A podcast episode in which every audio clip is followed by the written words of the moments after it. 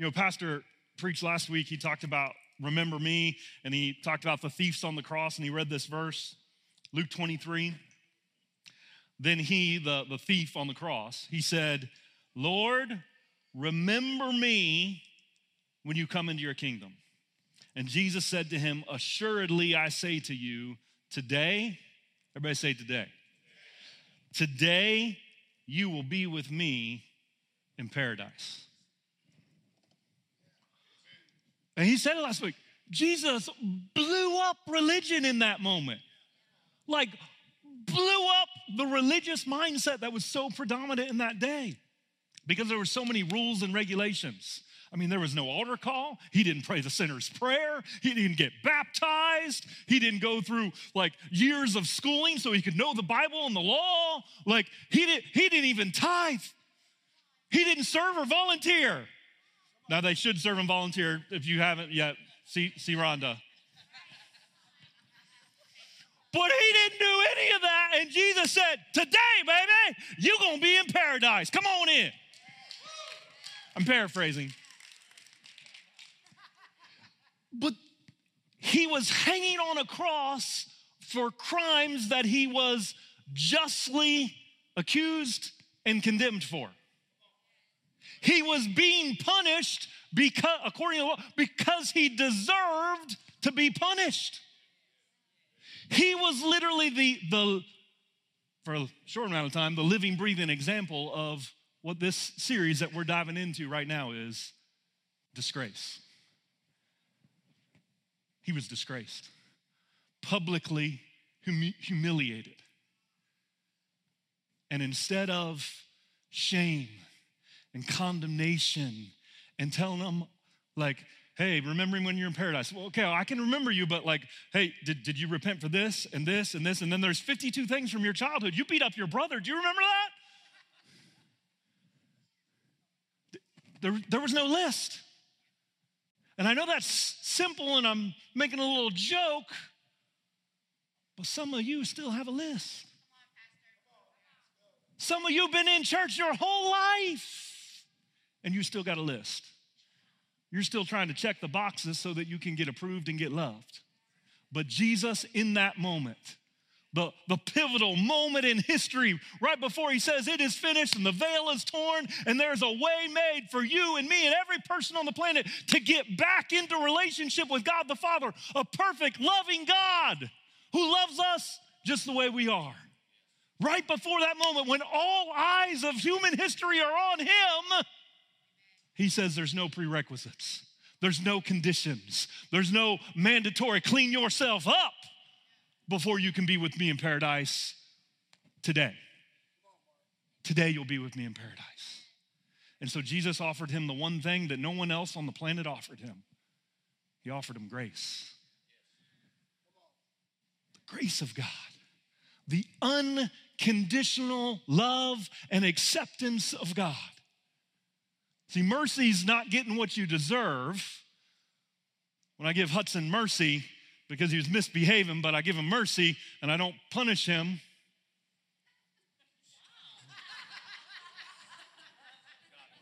Hudson's running the lights right now from the front row.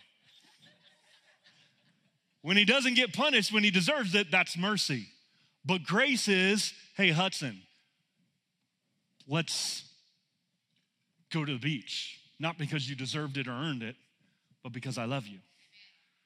Or more, more for him, it would be Hudson, let's go buy 52 books that you can read. Like, he is a voracious reader. He has a book this thick sitting on the front row. I told him he's not allowed to read it during church.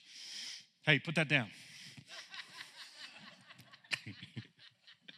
but grace is giving him a gift that he didn't earn, that he didn't deserve. And see, if, if we're honest, all of us have felt this disgrace. We felt shame. We felt guilt. We felt condemnation. I felt that. We're going to read a little story in a minute here about being caught in the act. How, could everybody just raise your hand for a second? Just everybody in the room for a second. These are all the people that have been caught in the act. Does anybody have a moment where you can think back to the moment Close your eyes and think about it. Some of you don't even have to do that. And you remember getting caught, and you remember how it felt. Like some of you, your stomach's turning right now. And I've had a, I've had a good number of those moments in my life. Some go all the way back to childhood. And I can, in a moment. Now, change your story, change your life. You, do you know you can even change the story of what happened in the past? Because there, there was one moment I remember, and I was playing in the neighborhood with some kids, and this was when I lived in Ohio before, uh, well, anyways, before first grade, first grade ish. And we were playing wiffle ball, one of those, the big bats and the big balls. Those, they need to bring those back. And uh, we hit it, and I busted a window in a neighbor's uh, garage door. And I went immediately up to the door, and no, I didn't. I hightailed it out of there, didn't I? I ran. I was scared. And I remember it so vividly. I went into the house in our double wide trailer, and I there was this couch that it was the it was the ugliest, hideous thing ever, but it had it looked like Thanksgiving vomited on the couch. And, and I, I got around the end of the couch and I, I got down like this on the end of the couch. And I was hiding.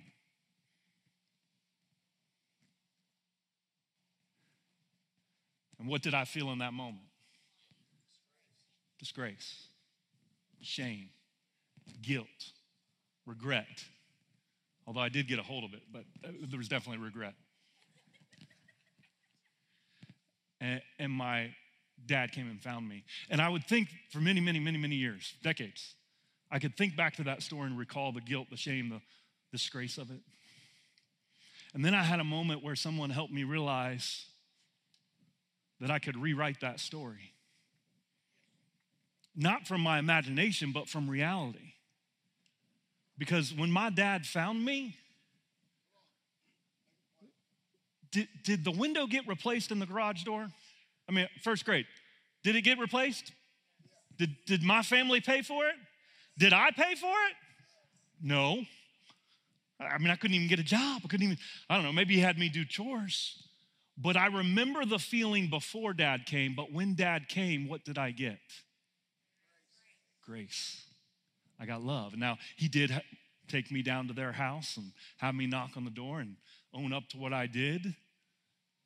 But did my dad shame me? Did my dad ever bring up for the rest of the next couple decades when I could recall that story and feel the shame and the guilt? No, no, no. The story I was telling myself was shame and guilt and regret. But the story that actually happened was grace the love of God, the goodness of God. And I walked the room, I, I looked at everybody in here, and I, I'm sure there's some folks here that you need to experience the love and grace of God for the first time. You need to come home. He loves you, you belong, you are loved and accepted. And we'll, we'll, we'll cover that. We're going to, I want you to know just how good He is, that you don't have to earn it, you don't have to get cleaned up. But so many of you in this room, you're a regular. Look at somebody say, What's up? Just tell. It's not your first time here. It's not your first time in church. And yet, this message could never be more relevant because it's the goodness of God, it is the grace of God that, that is, secures our salvation. It's not our good behavior. And we, we end up, what we end up doing when we have shame and disgrace and we try to hide, like I tried to hide, and we keep secrets because we think if other people know the real me. If somebody found out what I'm really dealing with, they wouldn't love me. I mean, I'm not too proud to say there's some things in my life that I've done, that I've said, that I've thought, that I am not comfortable with all y'all knowing. I mean, I know who I am in Christ and all, but that's no guarantee that when you know, you're gonna love me. Because you might look at me different. You might think about me different. And so what, what do we do in that? Well, we, we hide it, we, we conceal it. And no matter how holy or pious or good you are, I mean, you're good. You're, you're good. You're great. You're sitting in church, you even got your seat. In fact, I was, I teased Genesis in the back. I was like, hey, would you go, your whole family, you moved to the other side of the room. What are you doing? Like, you're supposed to be sitting right over there where Caleb and Aaliyah are sitting. Caleb and Aaliyah, you took their seat because you don't usually sit there. That's what happened. But like, you, you can have your spot in church and still be keeping secrets. I love you.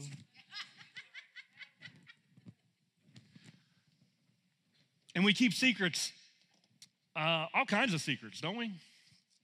Let me rattle off a few. Secrets like had an affair, I was abused. So you didn't even make that happen, and yet you keep it a secret because you think people are going to look at you different. And perhaps you've made yourself the one that was abused, you've made it your fault that you were. That's a lie from the pit of hell. Some of you, you're on the other side of that. You abused someone else, and now you've come to realize it, and you've never talked with anybody about it because of the shame and disgrace you feel like it would bring. Maybe you committed a crime. Maybe you're addicted to sex or porn, drugs, alcohol. Maybe you're about to file bankruptcy and everybody thinks everything is A OK congratulating you on, way to go, way to be successful. And you're scared if people found out. Other secrets, like it runs the spectrum, doesn't it? Like holding a grudge. Like some of you, you are so good at loving people and you can talk about it and love people, but there is one person that when their name gets brought up, like it's like a switch flips and hatred stirs up on the inside of you, but you're not willing to let go of it because it's your little secret. Yeah, you're not you're going to want to let go of that by the way. Maybe you're a gossip, maybe you're living a double life that no one here knows about, maybe you lie to people that you love often. And it just becomes so normal that you've made it okay.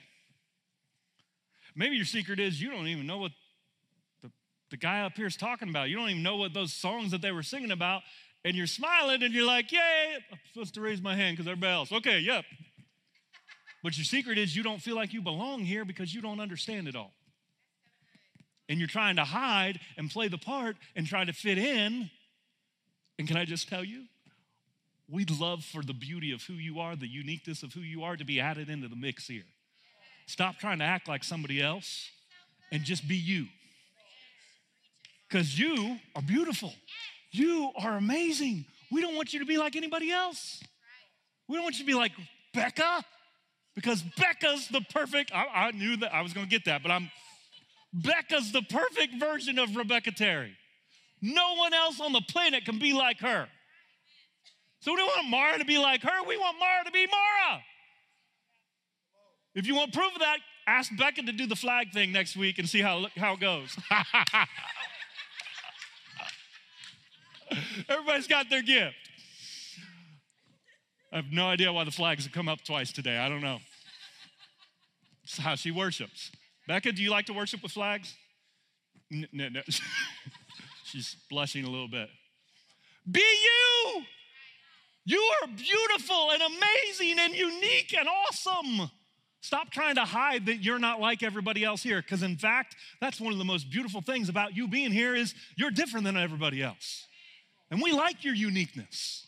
We don't need you to conform to something. It's hard to go through this uh, and not preach into like we've all got secrets. We've all got things we're hiding that we don't want disclosed that we feel shame and disgrace. And, and some of those shame and disgrace things, they've been public for some, but for most in this room, the large majority in this room, they've been internal or known just among a few. But you know, it doesn't matter if there's only two or three people that know your thing, because if your story is shame and disgrace, it, it, the whole world could know, and it wouldn't be any different than the weight of that shame the weight of that condemnation wouldn't be any different. And so we've all felt it, we've all known it. And so, why, why am I highlighting the fact that we all got secrets and shame and disgrace in our lives? Could it be that I want to make you feel dil- guilty? is, is this my goal? That I want to make you feel guilty and disqualified and condemned because of your secrets? Is it because I want to stir up the fear of God on the inside of you? Because if you don't get cleaned up, you better look out because lightning's coming. Is it because I want you to feel judged for your bad behavior? And I want you to conform to religious and socially acceptable norms. No. By the way, some of those religious and socially acceptable norms are not actually biblical. Just a little tangent. Is it because I want to tell you, hey, you either need to clean yourself up or stop coming to church and being a hypocrite?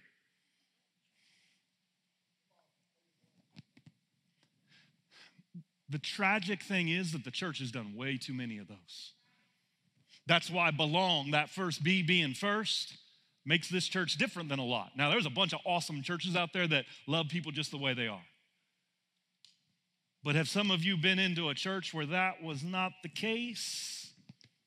Anyone? Oh, you don't even want to raise your hand. Okay. I have. And so we're, we're not going to do any of those things no guilt, no shame, no condemnation. In fact, by the way, just a little tangent, a little bonus for you guilt, shame, and condemnation making someone feel shamed and disgraced. These are the tactics of the devil himself. And if you wield those tactics in any relationship, whether you're a boss or a parent or a spouse, you're operating in the devil's anointing, not God's. So, two truths that we're going to amplify in this series that's called disgrace. You see a little slash? We scribbled out disgrace. Grace! Everybody say grace. Truth number one is this the devil wants to separate you from God's grace. Constant. Uh, the word dis, if you go back to Latin, dis means to move apart from, to separate, or to reverse the force of. Dis grace. So the devil wants to separate you from God's grace. He wants to move you as far away from the grace and the goodness of God as he can. He wants to reverse the force of God's grace. How many have felt the force of God's grace in your life? Like, he loved you, and there ain't no reason he should have loved you. By the way, that's everybody in the room unless we start VIP and sinners here. But the devil's on a mission to separate you from that. And so, if he can separate you from that because of sin and mistakes, failures, weaknesses, and vulnerabilities, he's attempting to disgrace you, to separate you from the goodness of God, the grace of God, the love of God, because he wants you to feel trapped weighed down, shamed, and disgraced because of your sin, failures, mistakes. And here's what you got to know. Sin is not going to kill you, but condemnation in your heart that's unresolved, that condemnation will kill you. And we've all lived with it, right? Now, some of you, you're, you're feeling this sin and guilt and condemnation. You got some secrets that you don't want anybody to know, and you've been hiding some stuff, and maybe you've been in church a long time and there's still some stuff from your past that you've tried to hide and you don't want to disclose, and maybe there's some stuff going on in your life right now and you're feeling that. But again, there's a lot of you in the room who you've been a believer for a long time. How many of you experienced the saving grace of Jesus? If so, say yes. Yes. And see, you experience the saving grace, the goodness of God. His grace is unearned, it is undeserved. Nobody in here deserved it. You deserve death, hell, and the grave. You deserved punishment for your sin. But God Himself sent Jesus to the cross to take all the weight of your punishment, all the shame of your sins and my sins, so that you never have to receive punishment for your sins. He took it all. And so all of you just, just shouted, Yes, I've received the grace of God, the free gift of God's grace. And, and de- the devil lost that battle. You received the grace. But you know what he's been doing ever since? He's been attempting to reverse the force of that grace in your life. To, to separate you from it. And he does it subtly, little by little by making you think if you get cleaned up enough, you're a little bit more lovable. By making you think if you serve more, that, that he's gonna approve of you more. By, by making you think that if you don't cuss as much anymore, or drink as much, or look at porn as much. Isn't it funny how we qualify things? A little bit of change. See, see, if I'm just improving to get more of God's love, if I improve a little bit, then I get a little bit more of it. And every step we take towards good behavior, getting us into heaven and getting us more of God's love, my good behavior, my works, all, like every step we take towards that path is reversing the force of the true gift of God's grace in our life, is separating us from the goodness of God because that's, if the devil can convince you that your good behavior is getting you to heaven, then he's winning. My hope, my prayer is that this morning, some of you have been in church all your life or for a long, long time, that you feel the gift, the free gift of God's unconditional love for you in a deeper way than you felt in a long time. Maybe since that first time when you were saved by grace through faith. And you still should serve and do the things, but you don't do that to get something. You do it out of the joyful overflow. You do it out of a victorious Christian life. You do it because I am loved and accepted just the way I am, not the way I should be. And I, guess what? I'm gonna serve more, not less, from that place. Am I gonna impact more people that way? You know, it's interesting because a lot of times we, uh, we want to give people the good news. And see, the good news of the gospel of Jesus Christ, it's not a list of do's and don'ts for how we, what we need to do to get to Jesus, to get back into relationship with the Father. The good news of the gospel of Jesus Christ is what God has already done to bridge the way. He bridged the way through the cross to bring us back into relationship.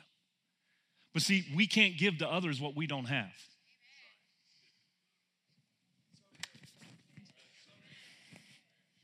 If you haven't truly received the grace of God, the goodness of God, see, some of you, the big aha you're gonna have today is that you've been putting conditions on love, and like there's some people that you have judged because they're not living holy enough because they're not being transformed enough. And realize when you do that, you're not giving them the grace of God. You're giving them conditions, you're giving religion. You're going to be kind of like the Pharisees in the Bible that we're just going to read about. Turn to John chapter 8 if you want to follow along, it'll be on the screen. John chapter 8, the story that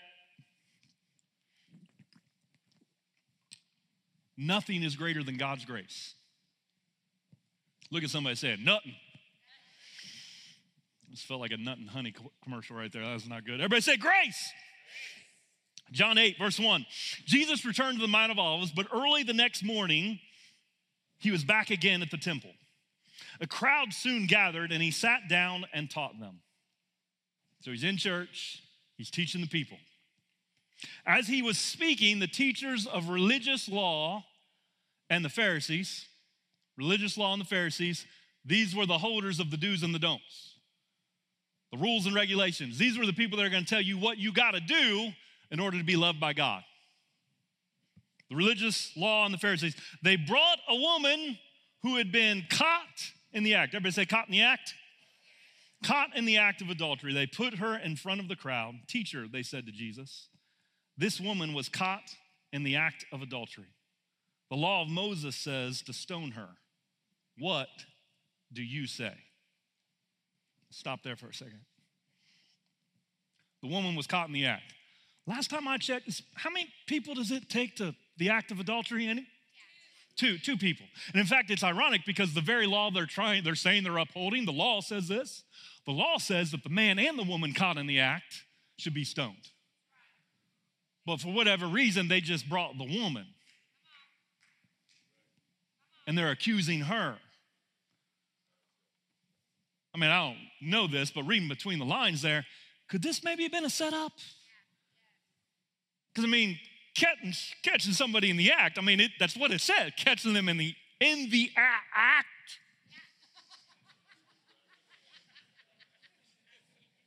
I mean, somebody got set up.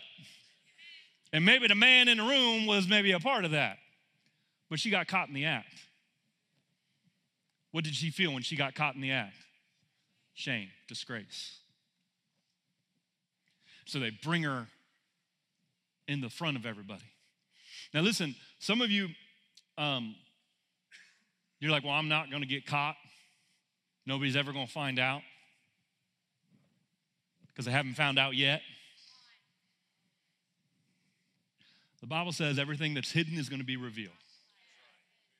By the way, Pastor quoted it earlier, or was talking about it earlier, that God is omniscient. He is all knowing.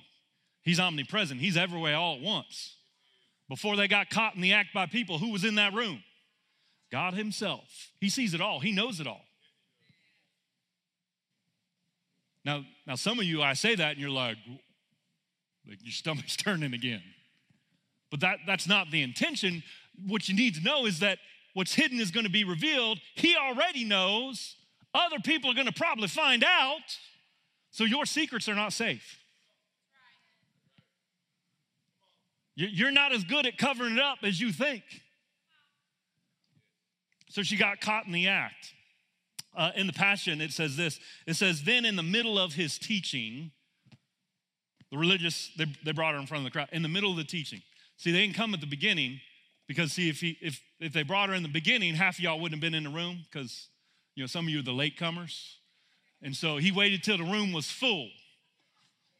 I was trying to avoid my wife's glance right there. Um, look over here. I'm gonna preach over here to Caleb. Um, and then it says, and they made her stand in the middle of everyone. See, this is how the devil works. You think you're safe, you think nobody's ever gonna come out, find out, and then maximum exposure, maximum shame and disgrace. And again, that can be felt and experienced even if only one person knows.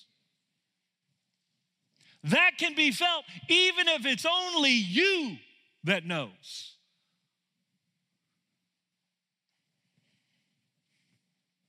And the weight of that shame and that disgrace, the devil's going to use that to beat our brains out. You guys have been there, right? Some of you are there right now.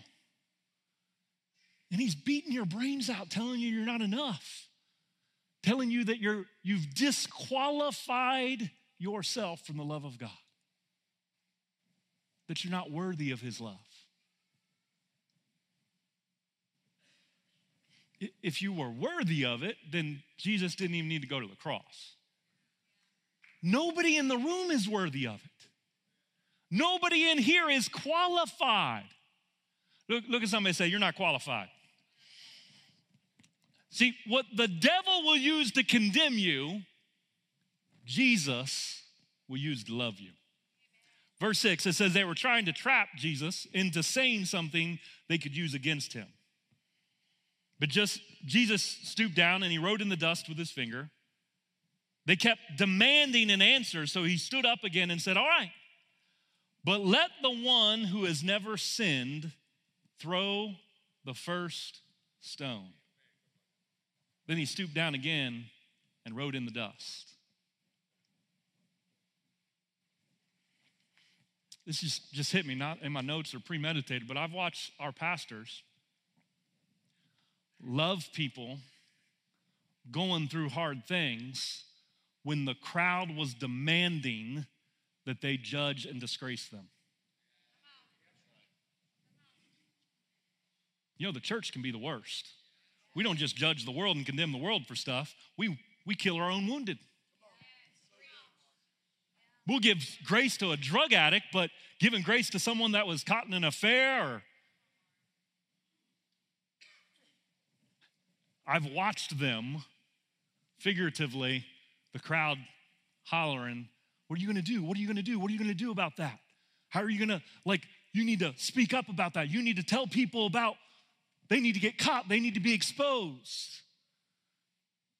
And he didn't say it, but the sentiment was the same. Hey, whoever's without sin, why don't you throw the first stone? And then he just goes back to loving. Just goes back to pastoring a church that's making a difference in our community, that's loving people right where they're at, not where they should be. Listen, guys, there's a cost to grace. You, you got to freely receive it, but if you're going to freely give it to others, other people aren't going to understand that. Grace is messy. How many want our church to grow and more people to be in the room? If so, say yes. I'm so glad, but understand when they come, it's gonna get messier. There's gonna be people that don't dress like you or talk like you or live the same lifestyle as you, and you're gonna have to love them like Jesus. And there are gonna be people down the road that are like, oh, they let anybody come in that church. They're all Gracie, Gracie, Gracie. The grace of God, if it was good enough for you, it's good enough for them. What the world will use to condemn you, Jesus will use to love you. And when Jesus said that, like, hey, whoever's with the first stone, you, you or without sin, throw the first stone. He said that as much for the accusers as he did for the woman, because here's what he knew. Everybody in that crowd had their own secrets. And he was in effect saying, hey, if you want me to condemn her for her secrets, then we're gonna have to condemn you for your secrets. If you want her to get to heaven based on her good behavior, then hold up, wait a minute here. Like, we're gonna make sure you can get to heaven based on your good behavior. I don't know about you, but last time I checked, my behavior wasn't good enough for that. It says, when the accusers heard this, the accusers, the accusers, when the accusers heard this, they slipped away one by one beginning with the oldest, until only Jesus was left in the middle of the crowd with the woman. You know, in Re- book of Revelation, it says that the devil himself is the accuser of the brethren. If the devil himself is called an accuser, I don't want to be in that camp.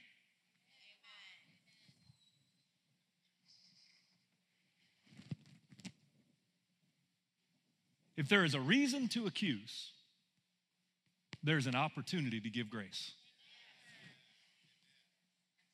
God did not call you or me to accuse, to condemn, to punish. He called you and me to the people will know us by our our love. He called us to love. I'm not giving a license to sin. No, no, no, no, no. But as we'll see in this passage, Jesus didn't either. But where does he start? Where did he start on the cross? With love, with unconditional acceptance. Where does he start with this woman? With love.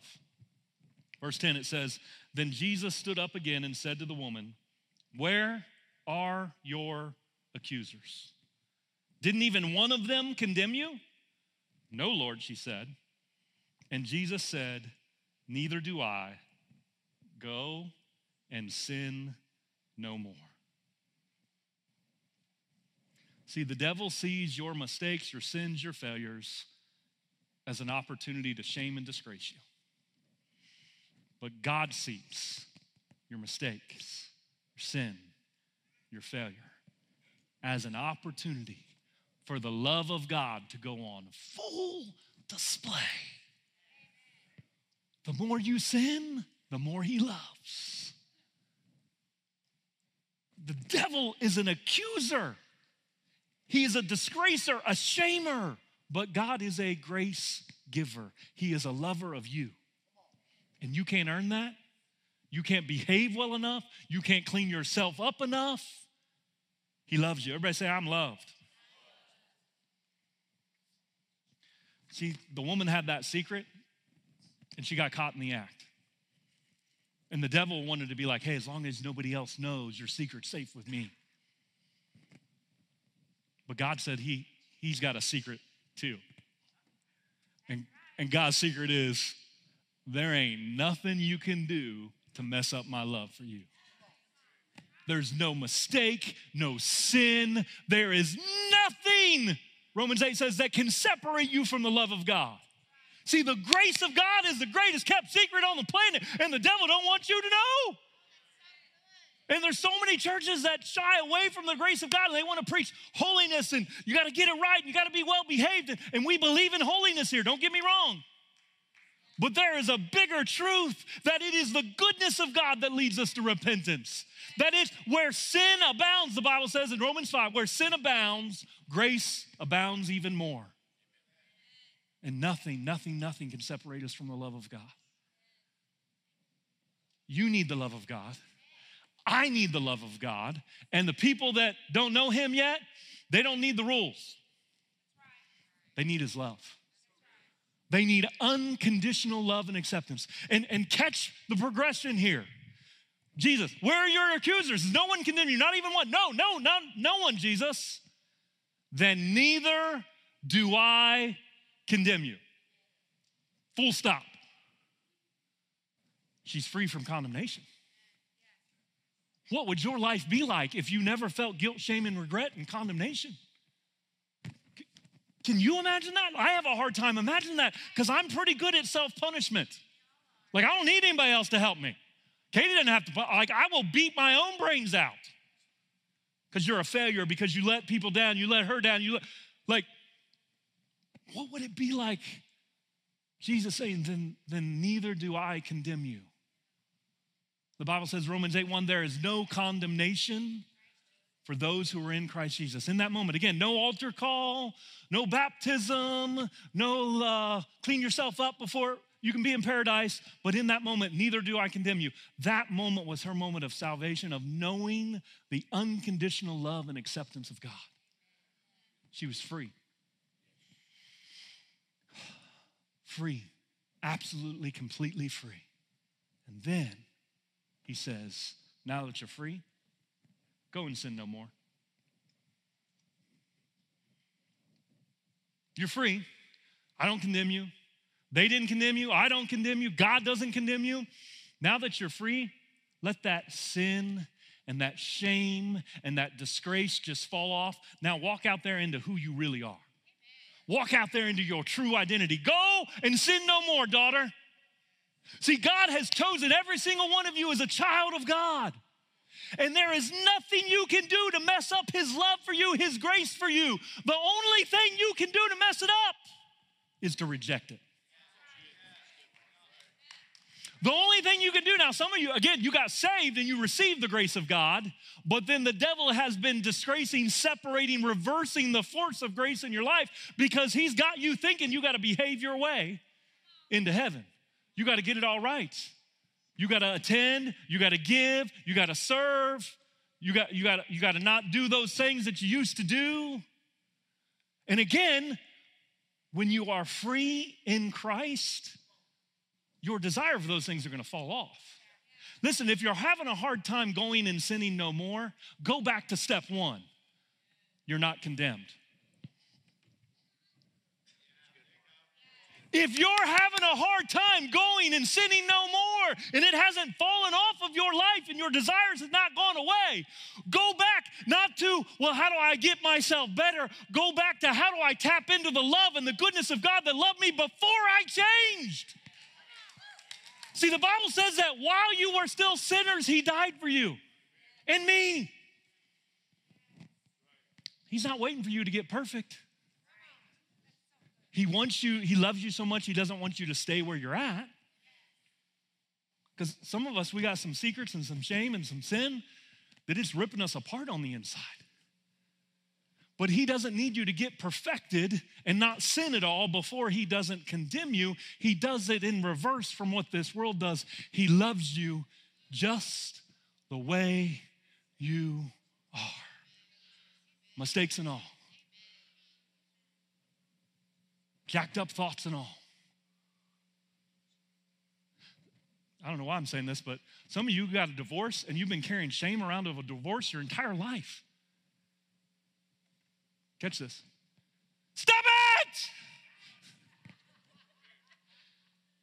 Jesus says, He didn't say, hey, as long as you don't get divorced or messed up, I'm gonna not condemn you. He says, I love you just the way you.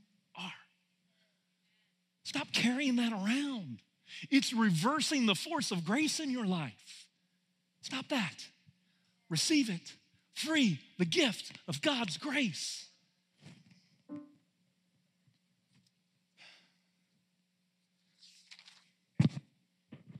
Romans 5. Whoa. Hello.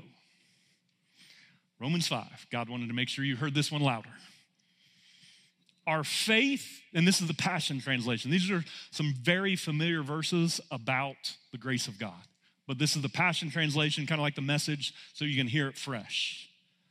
Our faith in Jesus transfers God's righteousness to us, and He now declares us flawless in His eyes. Oh, I love the Bible. See, some of you are trying to get flawless, and He already declared you flawless. Stop trying to get what He already gave you as a gift. This means you can now enjoy true and lasting peace. Everybody, close your eyes, put your hands on your chest. Say, I have peace, I have joy. Uh, this is gonna be hard for you. Say, I am flawless. I am righteous. I am perfect. Because then it goes on and it says, all because of what our Lord Jesus, the anointed one, has done for us. Our faith, not our good behavior, our faith guarantees us permanent access into this marvelous kindness that has given us a perfect, everybody say perfect, a perfect relationship with God. Listen, is that based on your perfection?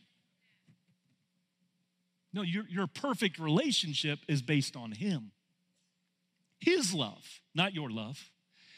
His action to go to the cross, not your action to get it right all the time. A perfect relationship with God. What incredible joy bursts forth within as we keep on celebrating our hope of experiencing God's glory. I jump down there and it says, I'm just going to hit a couple things. And because of the sacrifices of Jesus, you will never experience the wrath of God. That's in verse 9.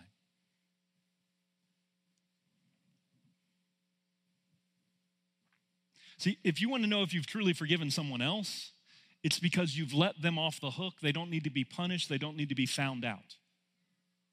If you want to let know if you've truly received the forgiveness of God for yourself, it's because you don't need to be punished anymore. You don't need to be found out. You don't need to be exposed, caught in the act.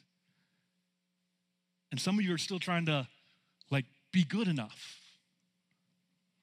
We're going to flip that. Verse 20.